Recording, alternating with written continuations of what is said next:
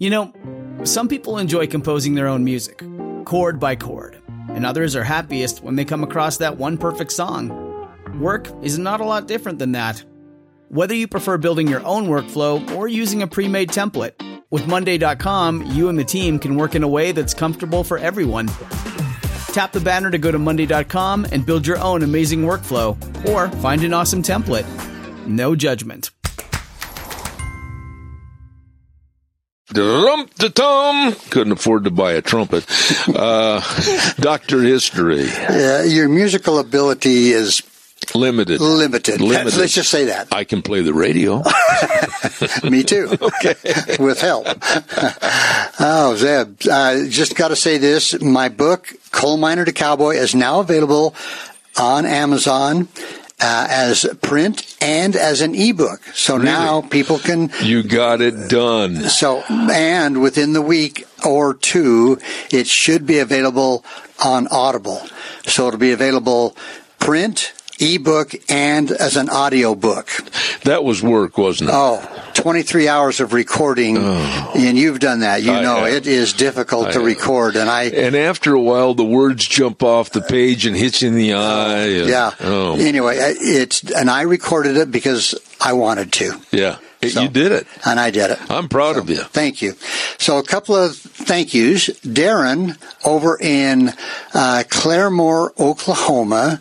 Um, Visited the J.M. Davis Arms and Historical Museum. They have over 12,000 guns. They have a gun that belonged to John Wesley Hardin Really?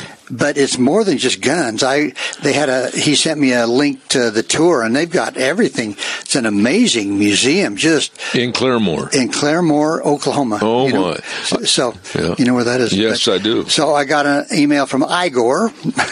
Igor. Igor. Is he related Igor. to Budweiser Schiebel uh, Fluster? No, no, Oh. he's Igor. Oh. Anyway, he sent me some information about translating uh, the podcast into different languages. And I- Oh, boy. Anyway, uh, I just got to tell you, Igor, the link you sent me didn't work. So send me, send it to me again, and I'll see if I can get it to work. And Igor, if you're listening, please remember this. If you're asking Dr. History to do it in different languages, guess again, pal. yeah, my translating ability is not very good.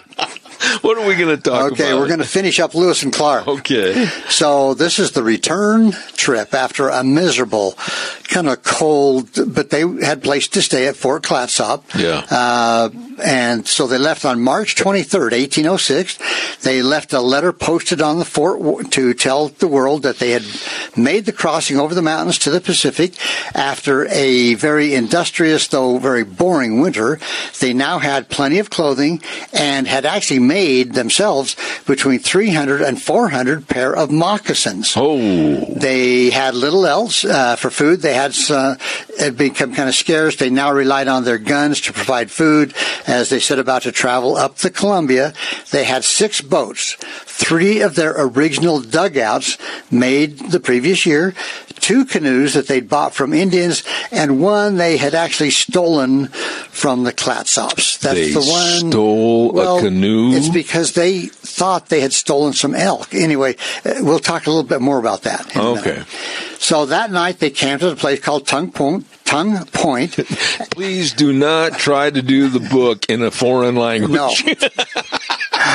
so they camped at Tongue Point. At present day Warren's Landing, north of Astoria, they were able to kill two elk, and they actually traded that for dog because, as I mentioned before, they preferred to eat dog. Really? And the wapato, which is that kind of plant that they would get, uh, and the next day they got that at a Cathlamet, Cathlamet village. Now the I'm totem. not saying a word. Okay, the totem posts that supported the entrance to the houses were these really elaborately carved uh, tr- uh, totem poles, and the, To go into the lodge? yeah, that were like on each side of the door or whatever.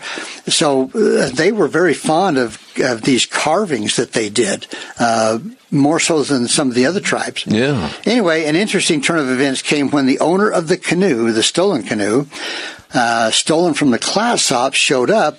It turned out that the owner was not the Clatsops, but a Calumet Indian. Uh-oh. An encounter occurred when they set out again upriver and took a wrong turn. They were overtaken by the Calumet, who showed them the way to the main channel. One man identified the canoe as his own Uh-oh. because of the personal and carvings that were on it.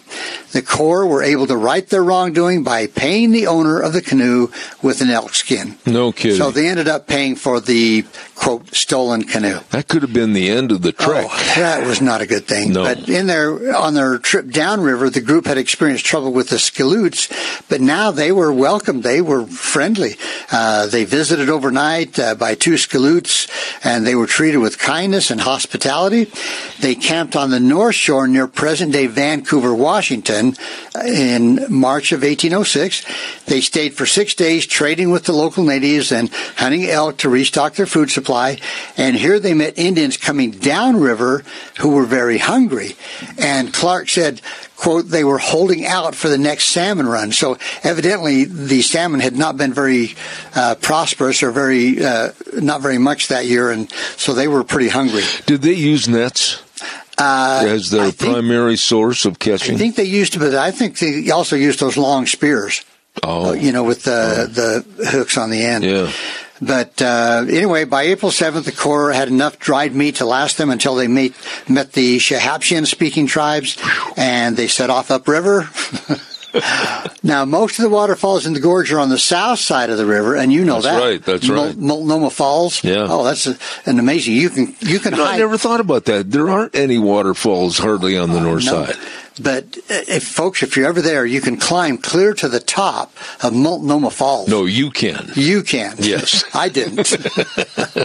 anyway, Lewis described the terrain they passed as, quote, the hills have now become mountains. High on each side are rocky, steep covered, generally with fir and white cedar.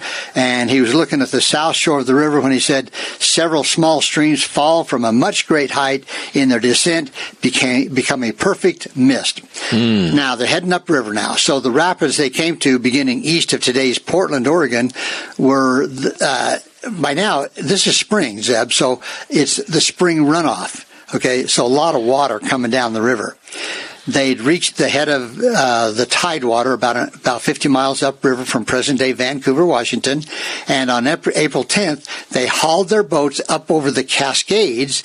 Now, the Cascades are a series of cascading water and they're divided into upper and lower cascades and these are rapids i mean this is you know uh, where the river falls pretty fast Yeah, right. and so it was a kind of a challenging deal so they actually How poured big each- were those canoes, by the way?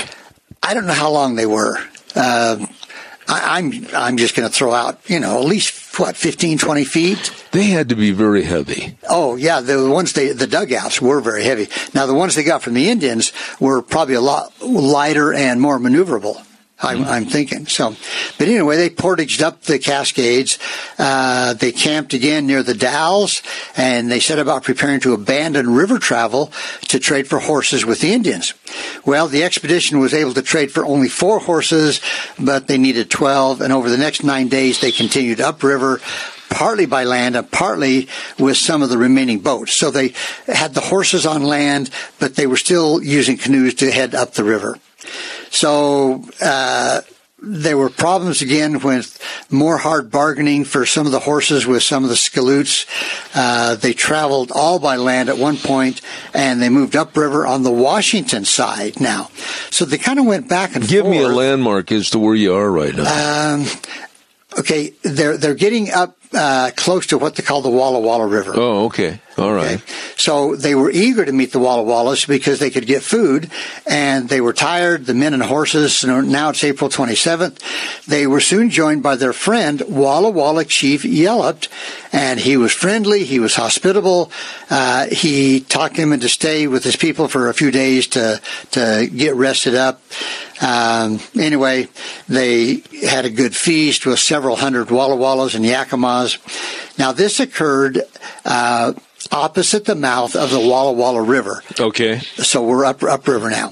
So this is 15 miles south of the confluence of the Snake and the Columbia. So we're getting up there way up into the Washington Territory. Absolutely. So Lewis and Clark had given a medal to Yallop uh, the previous year, and now uh, he was a good ally. He furnished them with canoes to take their baggage across the river and gave them directions to get to the Nez Perce.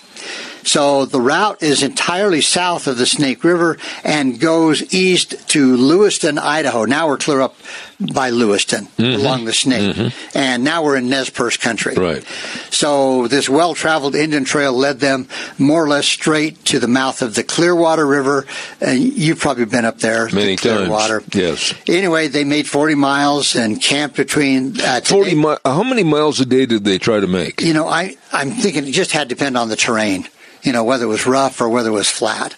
But 40 miles, that's pretty good. Oh my. So between the towns of Prescott and Waitsburg, Washington, not sure exactly Boy, where that is. you've got me on Yeah. those. So on May 3rd, they camped in a creek bottom near present day Pataha, Washington. Don't know where that is for sure either.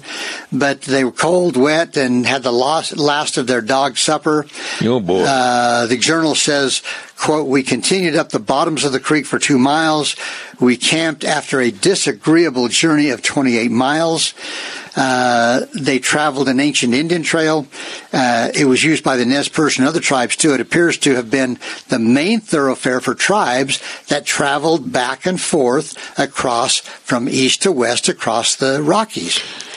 And they did travel some of the same routes uh, that they did coming from east oh, to they west. did. Yeah. Okay. So the Nez Perce, they helped Lewis and Clark several times during their travels. Uh, and now one of the two guides who had accompanied them to Celilo Falls, the Nez Perce chief Bighorn, came to meet them and he let them know that they would find a camp with provisions the next day on the Snake River. And Clark wrote that the chief had been, quote, very instrumental in procuring us a hospital, hospitable and friendly reception among the natives. No kidding. So the Corps uh, proceeded up the Clearwater to present-day Kamiah, Idaho, Mm, okay. and All to right. the camp of Twisted Hair, the other Nez Perce chief that had promised to take care of their horses. So the route taken by the Corps across the Northwest was the same westward in 1805 and returning in 1806, except for the overland route when they left the Columbia at the mouth of the Walla Walla. They then proceeded across present-day eastern Washington to the Snake River. Mm-hmm. So, you know, uh, now they're back among the Nez Perce. The friendly, you know, the people. So to retrieve their Shoshone horses from Twisted Hair, the Corps continued up the Clearwater from present-day Lewiston, Idaho. They were hungry and nearly out of trading goods. Fortunately, Clark's reputation with the Indians for successful treating various ailments had preceded them. You know, he'd helped uh, heal some of the Indians uh, on his way through. So he was well respected. And You said he well was a doctor, right? Yeah, I, you know, I'm not sure if he was officially a doctor, but he did treat uh, the various illnesses. What about Lewis? I think he was more the scientist. I see. So, but the chief brought his wife uh, with an abscess on her back and promised to furnish us. This is what he said with a horse tomorrow if we would relieve her. The woman. Uh, reported the next morning she was much better, and her husband kept his promise of a horse, which was immediately killed and eaten. Oh boy. They were hungry. I guess. Well, they crossed the Clearwater to the south shore and moved upriver. Here they found the camp of Twisted Hair. Uh, the horses were gathered and the cache of saddles, tack and powder and lead were retrieved from what they called canoe camp. So they'd cast some gear on their way over and they were able to find that and dig it up. So Red Bear and two other chiefs to guide them back across the mountains. And uh, during the early spring, it was a time of hunger for everyone.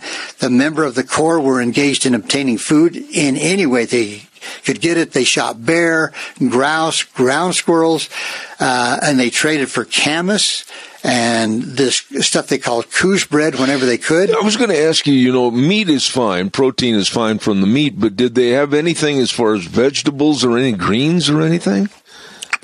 You know, they had that wapiti, that uh, Yeah. root, and Yeah. camas, which I, I believe would be almost like a vegetable. I see. Um, And they cooked it, right? yeah, they, but they made it into a kind of a bread, is what they did. Oh, So, but uh, they by now they had nearly run out of all their things to trade. You know, they'd come across with like buttons and Yeah. containers and paint and thread and ribbon and uh, the the Nez Perce they wanted knives and kettles and blankets and things like that. So they were pretty much out of a lot of the good stuff. But anyway, they prepared to recross the Rocky Mountains. Um, the captains ordered preparations to break camp and resume resume their journey eastward. So they set out June 24th, 1806.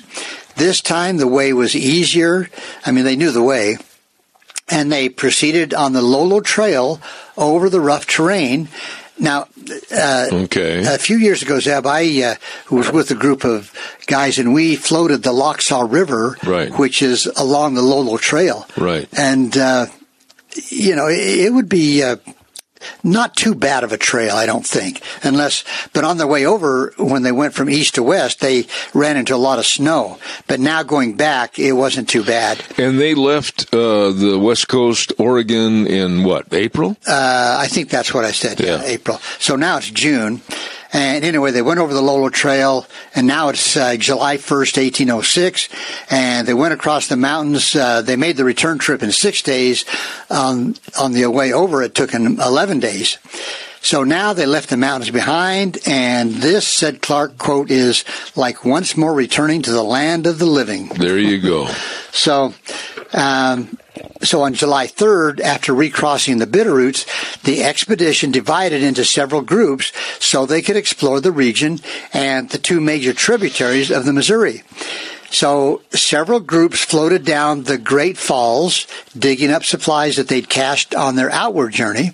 Meanwhile, Clark arrived at the Yellowstone River, okay, after crossing Bozeman Pass, and this was the route that Sacagawea had suggested. Mm-hmm. Now, they made two more canoes, uh, just dugouts again. Uh, again, these, you know, heavy canoes. And he carved his name and the date in a, sandstone outcropping that they called Pompey's Tower, and now today it's called Pompey's Pi- Pillar. And it was named for Sacagawea's son, who Clark called Pomp. Really? Now, this was Jean Baptiste Charbonneau, but Clark called him Pomp for whatever reason. And in the meantime, Lewis and three men met eight Blackfeet on July 26th on a tributary of Maria's River near present day Cut Bank, Montana. Mm-hmm. And kind of a bad altercation occurred the next morning when the explorers shot two Blackfeet warriors who'd stolen their horses and guns. And the, so they took off on horseback for 24 hours straight. And these four guys arrived at the Missouri River to rejoin the other members of the expedition who were floating downstream. And farther on, this group reunited with Clark. They bid farewell to the Charbonneaus and floated downstream, completing the journey. Now, uh, you said that it took so many days uh, to get back into the land of the living. Yeah. Okay. Uh-huh. And did they ever take a break? Did they ever take a couple of days off and just make camp and let people rest? It sounds like it was a everyday Yeah. march. I'm thinking at this point they just wanted to get back. I see. And so it was, you know, explore what they could, learn what they could about the country, and so that they could uh, map the area uh, better. Uh, you know, there's Clark's Fork River up there in Montana. There's the Lewis River. There's uh, things that were named. Is where he etched his name in stone, etc. Is that still visible? I don't know that. Uh, this place called Pompey's Pi- Pillar. Maybe some of our listeners might know Okay. if that's still visible up there. But anyway, so they finally made it to back home, and uh, like I say, uh, the Charbonneaus uh, they left before they got back, clear back to Independence. It would really be interesting to read about what they did or how they were received when they got back to what was it, Independence, Missouri? Yeah, and eventually ended up clear back in Washington. You know, to Wow. uh, you know tell about their uh, the advent the, and to bring back all the specimens and the drawings and the maps that they had had gotten along the way. Now, uh, did they get a commission for this? Were they paid for by the government, yeah, etc.? they were all paid, and I was going to check that. I I I don't know how much they were paid. I see. So, but I, I think uh, my recollection is that they were paid pretty pretty good for that time and that era. And real quick, I've only got a minute left. Uh, whatever happened to Lewis and Clark and other members of the expedition? Well, um, I'm trying to think. Um, unfortunately, I think one of them committed suicide. Oh, I see. Lewis or Clark. I see. I don't remember which one. Um, one of the guides. Um, I'm trying to remember his name too. He he's continued uh, guiding for uh, other uh, for pioneers coming across. Did he take more people back on the same trek? Uh, they followed the Oregon Trail. I see. Oregon and California trails. Yeah. I see. So anyway, that's kind of the summary of Lewis and Clark from beginning to end, and I tried to summarize it. There's so much more in their oh, yeah. in their journals, in their books. Next week, why don't we do a synopsis of some of the things that they saw, some of the things that we know that still exist today, that type of thing. Yeah, we could do that. There's uh, this book I've got, and I want to hurry. I've only got a minute here. Her name is Cheryl Halsey, Lewis and Clark across the Northwest. Folks, I'd highly recommend it. Cheryl Halsey. Okay, Doctor History.